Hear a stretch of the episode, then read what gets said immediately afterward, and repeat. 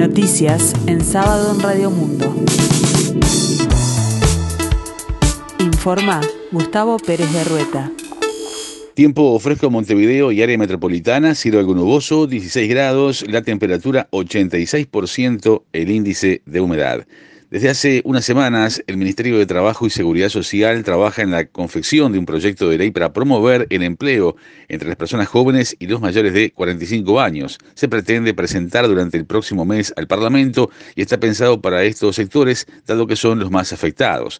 Según expresó el ministro de Trabajo y Seguridad Social, Pablo Mieres, a la República, la tasa de desocupación en este sector triplica el promedio nacional, es decir, los jóvenes están en un orden del 33%, uno de cada tres jóvenes que busca trabajo no encuentra, es un número escandalosamente alto. Uruguay tiene una de las tasas de desocupación juvenil más alta de toda América Latina, sostuvo. Mires afirmó que la ley de empleo juvenil, aprobada en 2013 y que fue modificada en el 2018, no ha logrado resultados que hagan mover la aguja. Un dato preocupante es que en total, desde la aplicación de la actual ley, el empleo juvenil apenas ha sido utilizada para 8.000 jóvenes, casi nada, subrayó el secretario de Estado. Madres y familiares de detenidos desaparecidos anunció que este 20 de mayo, al igual que en 2020, la Marcha del Silencio se realizará de forma virtual con motivo de la emergencia sanitaria. La consigna de este año es donde están, no al silencio ni a la impunidad, memoria, verdad y justicia. La organización también decidió adherir a la convocatoria del PIT-CNT para el Día de los Trabajadores, que lleva la consigna Primero la vida, primero el trabajo, y llama a firmar para derogar 135 artículos de la LUC se agudiza el déficit de los enfermeros. Este año aumentó un 50% el número de inscripciones. El déficit de personal de enfermería en Uruguay se profundizó con la pandemia.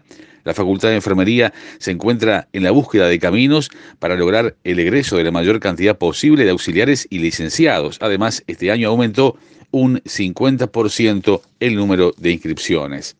El Ministerio de Salud Pública se encuentra analizando la posibilidad de flexibilizar las visitas en residenciales para el Día de la Madre, que será el próximo domingo 9 de mayo. A pesar de que el escenario sanitario del país se encuentra en situación grave, según sostuvo el Grupo Asesor Científico Honorario a través de un informe, las autoridades evalúan la viabilidad de permitir visitas este día para reducir el impacto emocional que han tenido los adultos mayores a causa del encierro por la pandemia de COVID.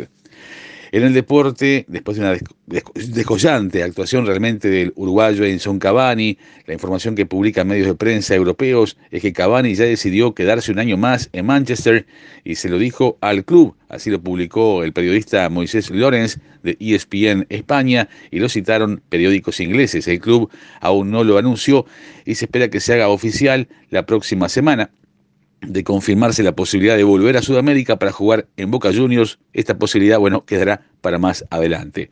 El Nacional de Alejandro Capuccio comenzará su actividad en el marco local con la definición de la Supercopa Uruguaya, cuando este domingo reciba a Wanderers en el Estadio Centenario desde las 18 horas. La final única tendrá un juego, el primer trofeo del año, una copa que por su historia será la cuarta edición, parece no significar mucho, pero sí eh, cobra valor a la hora de contar títulos en la disputa por ser el club más ganador de este torneo.